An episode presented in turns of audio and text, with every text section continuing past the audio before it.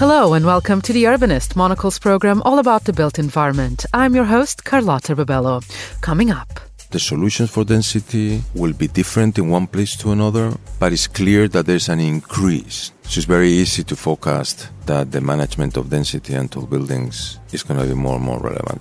The way cities house people, both in residences and offices, has experienced a paradigm shift in the past few years. But the need for dense, livable environments has never ceased. So, how do we design human centric density, battle sprawl, and rethink building use in our city core? On the show today, we report from a conference exploring the human impact of dense urban centres to see how best to deal with increasing numbers of city dwellers in the decades to come. And we discuss a forward thinking text from 1926 that has plenty of lessons for the modern day on why density is what makes urban environments thrive. That's ahead in the next 30 minutes here on The Urbanist with me, Carlotta Rebello.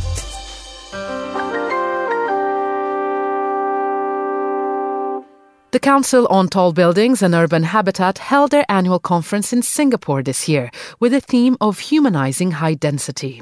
The issue of densification is one that will grow in importance over the coming decades as urban populations continue to rise along with living costs.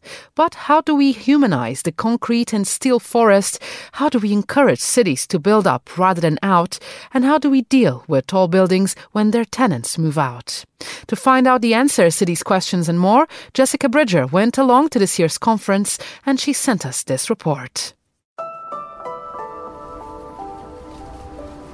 Density is a hot topic in urbanism. The UN projects that by 2050, 70% of people will be living in cities. That's a lot of city. Here's a couple more statistics 80% of what we have built already will still be here in 2050. Okay, fine. But we do need to build 60% more city by 2050, which is actually astounding. As the world urbanizes, the question of where to go is often answered with a simple up. Building vertically increases urban density and, in theory at least, reduces sprawl.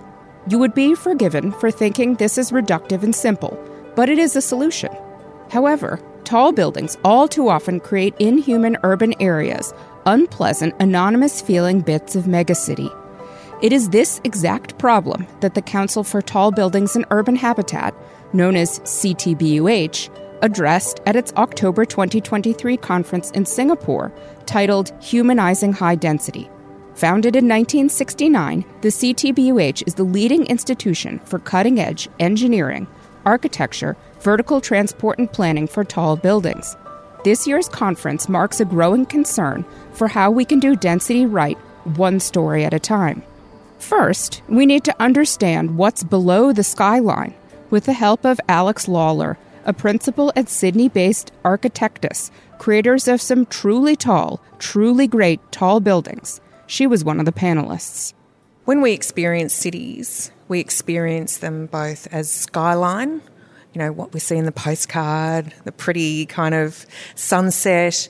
And then as we walk through cities, we're experiencing them as the ground line. And what we're talking about is that as designers, we actually need to be very conscious of both how a building sits with its neighbours and sits within the context of the city, as well as how we work not only architecturally on the ground plane, but also in that community shaping element.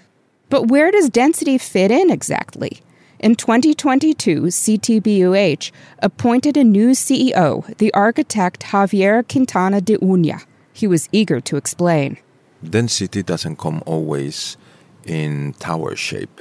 More and more cities are evolving from a lower density to a mid density or even higher density, like is the case mostly in the Asian realm Vertical urbanism refers to all those practices, strategies to manage the city, to think about the city with different numbers than the traditional ones. Vertical urbanism, the urban qualities of tall buildings, maybe even the urban culture of tall buildings, is the concern of the CTBUH. Traditionally, tall buildings have been icons. They've been a space for innovation. They've been objects of representation. So, in itself, their culture and that gives them a sense of importance and meaning, etc.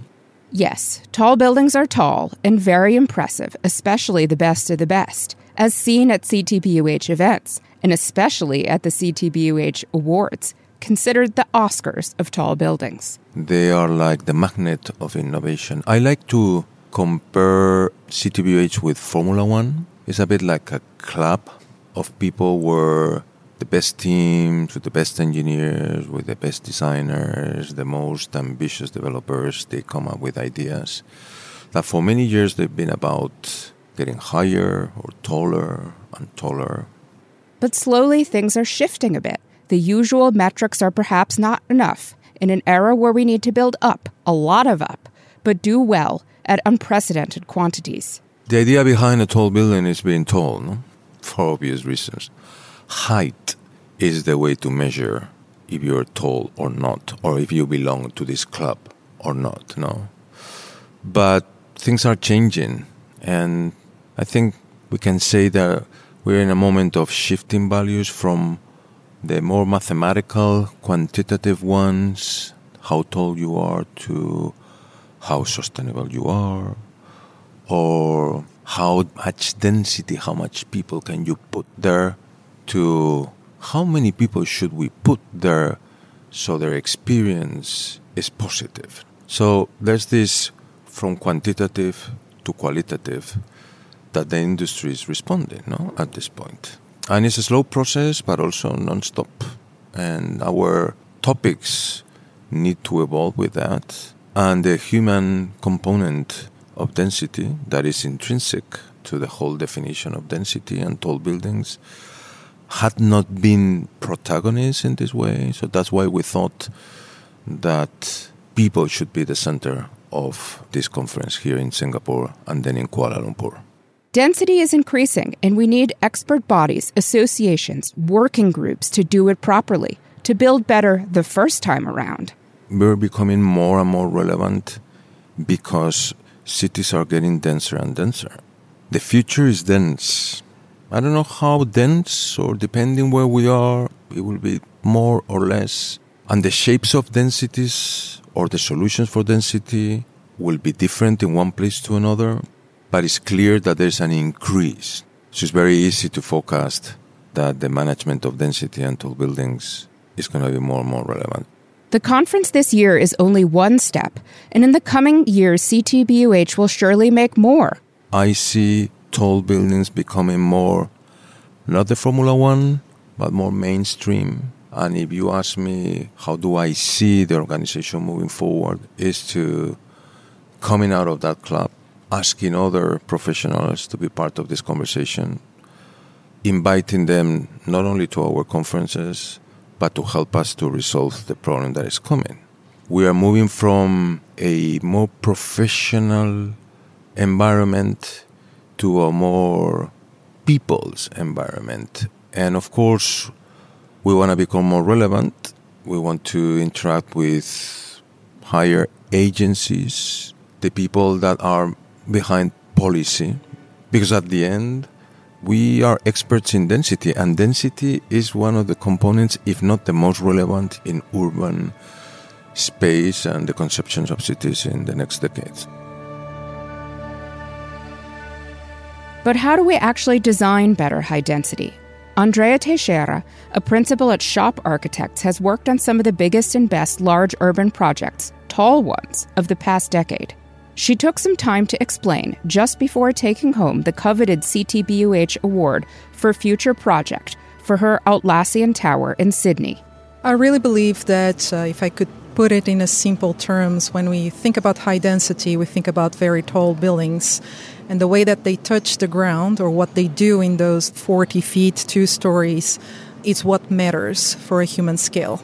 You're essentially living two different scales in that building the scale of the ground floor the street level, which should be designed for people and very well connected, and then you can leave the scale of the building that floats above. I like to think that a great building, a great high rise, that building object should be the signpost of a very well activated 24 7 life at the ground.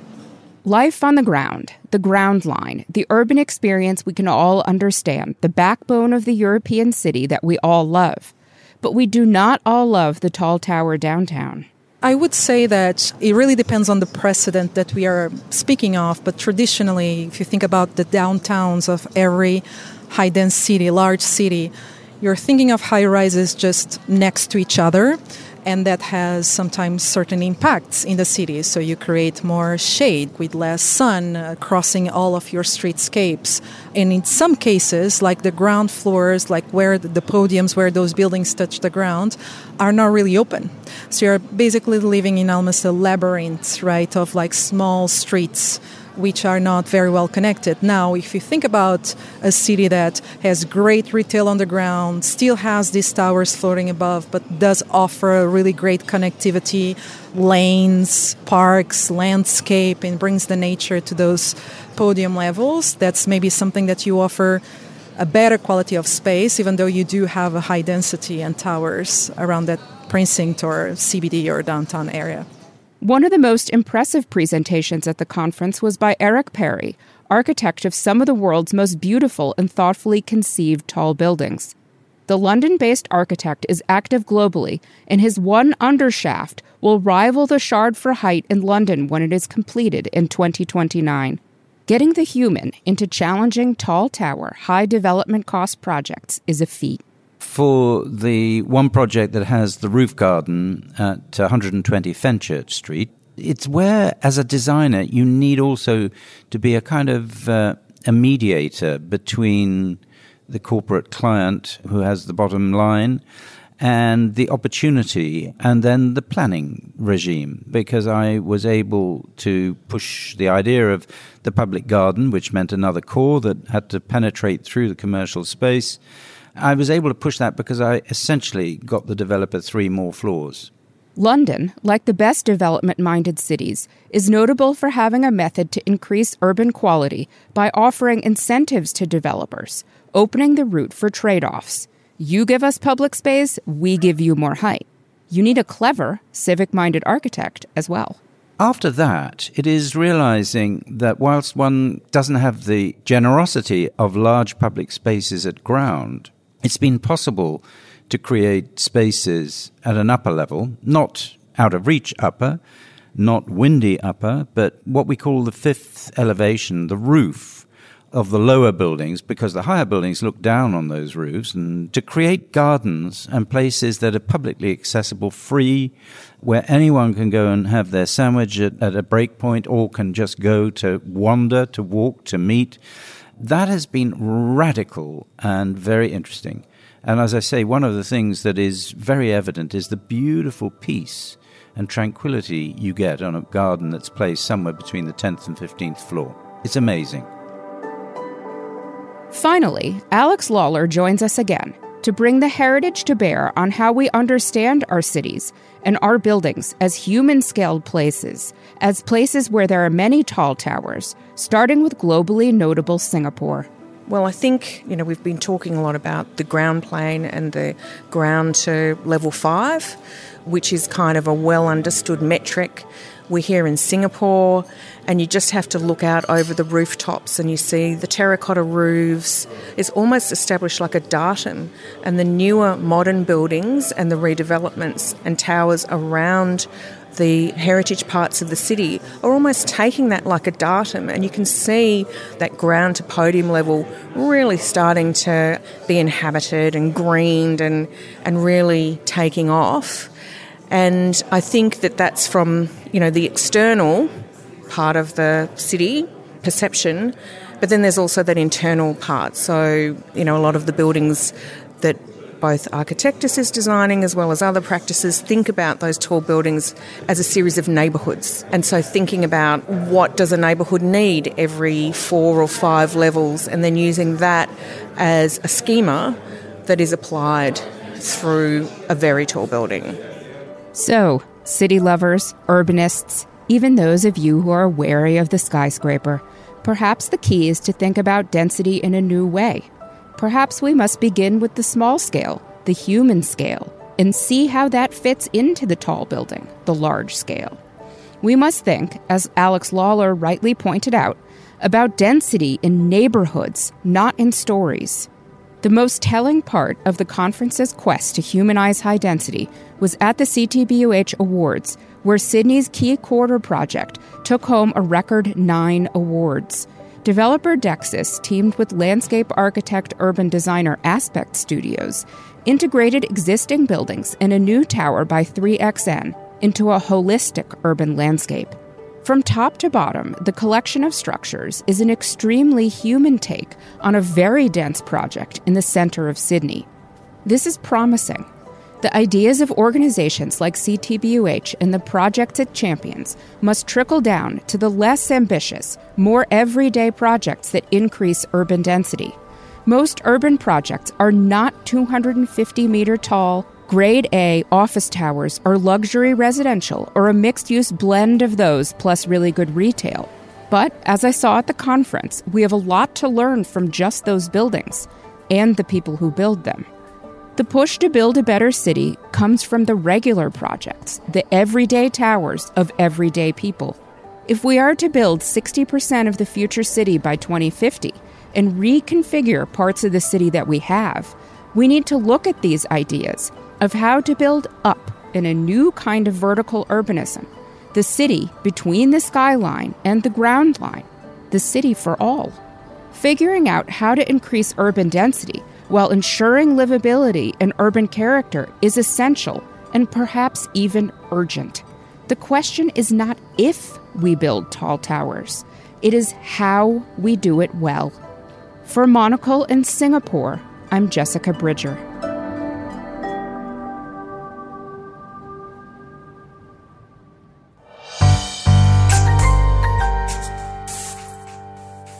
Now published in 1926, The Freedom of the City was a literary defense of density and city life, penned by the American landscape architect Charles Downing Lay. The book had a muted reception upon release, but more recently, the professor of city and regional planning, Thomas Campanella, has decided to bring this text to a new generation of urbanists, along with added notes, imagery, and writings. This show's regular host, Andrew Tuck, caught up with Thomas and he started by asking why the freedom of the city isn't as well known as perhaps it should be for reasons that aren't entirely clear, the book kind of fizzled. I came across this book because I was interested in the author, Charles Lay, a prominent landscape architect in the early years, I would say the first half of the 20th century in New York City. He worked with the city for a while, was the city's landscape architect. This is before the consolidation of the Parks Department into one unit representing all five boroughs. So he was the uh, landscape architect effectively of Manhattan and the Bronx at the time, but still a, a very important position. He was very involved with planning some large parks in the southern part of Brooklyn, Marine Park, most notably, which got underway under construction, but then was halted by the Depression, basically.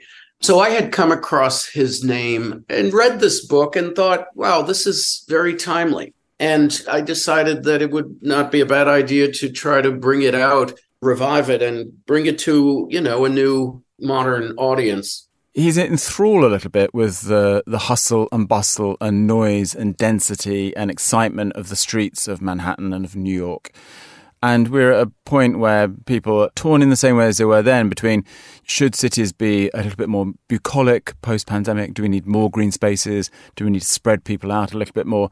Or do we embrace density as a way of making cities efficient? Is that one of the things that caught your imagination? Yeah, at the time that Lay writes this book, there was a, a, movement toward building garden cities and basically creating new cities out in the countryside there was a, a move against very large cities, and there was a lot of fear that cities uh, left to their own devices, like New York, would grow to unmanageable proportions. Right. And so there was this movement led by people like Lewis Mumford and Clarence Stein, Henry Wright, to create these new towns, these garden cities outside, like satellite cities of a sort. And um, that's largely what Lay is writing this book against, right? He's saying we shouldn't be afraid of density and largeness and urbanism. These are things to celebrate. This is the very marrow of city life is density and crowds and and we shouldn't be running from it. And this is also a time when you have the just the beginnings of the first waves of people leaving the city for the suburbs. This is really the first generation of what we would later in the post World War II era refer to as white flight and suburban sprawl. The automobile is just making its presence felt, and a highway and parkway infrastructure is being put in place at this time, too. We're talking about 1926 so many people, again, now post pandemic, celebrate the move to the countryside, the rural way of life as somehow of a, a higher order. But he's quite spiky on this. I, I, found him very entertaining. He's very rude about some of the people you find in the countryside. I think he describes them as half wits and morons. No, I know he he's uh, the, some of the language in the book is rather colorful and politically incorrect these days. But remember what he's up against and what partly what he's writing in opposition to is this very long and kind of hallowed tradition in the United States of a kind of worshipful stance toward the countryside, not wild nature, not wilderness per se, but the settled landscape, the pastoral landscape, the landscape made fertile by agriculture and so forth. So there's this rural urban dialectic tension that goes all the way back to the founding of the country. I mean, you know, you have people like Thomas Jefferson and John Adams writing about how the rural countryside is really the cradle of this democratic republic and cities are morally corrupt and corrupting and hazardous to your health and moral welfare and so forth and so on so there's that long anti-urbanist tradition and but he's also conflicted on this because, as you know, you know he loved the city. I mean, he was born in the Hudson Valley and spent a lot of time in rural places, and then kind of discovers New York City, like so many people that come from elsewhere and come to Manhattan or New York and fall in love with it but he throughout his life maintained a home in the country and loved going on weekends and summers to this very old family homestead in rural Connecticut. So, you know, he had both. So, in a way, you could argue, like, well, it's convenient to be arguing for the delights of congestion when you're out of there on the weekends we argue a lot about the need for greater density in our cities and high rises and compact apartments and micro apartments and goodness knows what. But what was Manhattan or what was the core of New York like in his time? Because it sounds like there were incredibly dense neighborhoods, maybe not so high rise, but people living in tenements and often living in, in poorer conditions. But density was certainly there at that time. Oh God, yeah. There was plenty of density, arguably more than currently. I mean, the building stock, you know, in these super dense neighborhoods like the Lower East Side, it's the same building stock by and large, but families were larger. The number of people cramped into apartments was enormous. I mean, part of my family was in circumstances like that back then. And, it, you know, that was not magically wonderful. I mean, this is one of the problems with Lay's take on this subject, that it is very class bound. He is writing again from a position of privilege, and he's able to go to his beautiful home in Brooklyn Heights, you know, a historic home on a beautiful street. The building is still there. It's on Orange Street in Brooklyn Heights. You know, he was not you know, subjected to the kinds of harrowing density that immigrant families at the time had to endure in places like Williamsburg or the Lower East Side or or the Fifth Ward in Brooklyn by the Brooklyn Navy Yard where my family was. So, you know, there's that. That makes things a little bit more complicated. We also didn't have quite the social services, the public health infrastructure that we have today that would have eased the burden of hyperdensity plus poverty. The thing that's so warming across the century is this just this enthusiasm for the the machine, the hum of the city. Do you think that we have something to still learn from embracing that now? Because we look at as many of our cities, especially in the US, where downtown cores have been quietened by the shift to working from home from post pandemic uh, employment practices. Is there something in this book that you see as a maybe a wistful ode to a time when our cities can be back thrumming? Yeah, one of the reasons I felt it was timely to bring this book back out is the current debates that are going on in our cities. And you're right to point out the conundrum of downtown. The Cornell College of Architecture, Art, and Planning has a teaching facility in lower Manhattan, which I am at often down at 26 Broadway. And um, I got to see that place before and after the pandemic. And it really, lower Manhattan, the financial district, has really changed. I mean, even at rush hour, it's remarkable how few people there are relative to before 2020. And so, but at the same time, you've got other parts of Manhattan and, and New York City and certainly other cities where there's tremendous pressure. Property values are just off the charts, as you well know, because, you know, it's a supply and demand issue. A lot of people want to live in Park Slope or the Upper West Side. And as a result, the tiny stock of residences in those places, relatively tiny, you know, has been valued to the moon. And the problem then becomes one of opposition to further densification. There's been a lot of howling over changing zoning so that greater densities can be infilled into some of these neighborhoods. And I get the opposition. I understand it. You don't want to destroy the very values that brought people to a place like Brooklyn Heights or Greenwich Village, but you also need to reconcile that against the enormous disparities in affordability. I mean, Manhattan is rapidly becoming an isle of the super rich. The village is already that. Greenwich Village is, it's extraordinary how much money you need to have to live in Greenwich Village today. It's so expensive. And it's, you know, people that live there are against any kind of further densification of these places. So it's an ongoing debate. And of course, there's been a lot of talk lately about converting the underutilized now office buildings in places like lower Manhattan, uh, the financial district, into housing. It's easier said than done. Ironically, the older buildings from the 1920s and 30s are easier to convert to residential than the more modern office buildings uh, because of the floor plate size and configuration and layout. Thomas, before we go, I would just say to listeners, you know, that it is definitely worth getting this book. You know, at times he's part kind of amusing shock jock. I think he knows that he's kind of probably raising a smile and a, a, shocked look on some people's faces. There's a bit where he describes how people in the city are going to be forced to have more intelligent children than people in the countryside because half wits and morons are easily employed, easily hidden, and bring little disgrace in the countryside. But in the city, they and their parents have a hard time. But I think it's the siren call for the city. And why don't we leave the final words to Charles D. Lay? He says, We must be in the city and of the city, its enthusiastic partisans. Absorption in such an interest would go far toward making the city perfect as an environment for intellectual and spiritual accomplishment. Thomas Campanella there with Andrew Tuck. And The Freedom of the City, with an introduction and essay from Thomas, is out now via Island Press.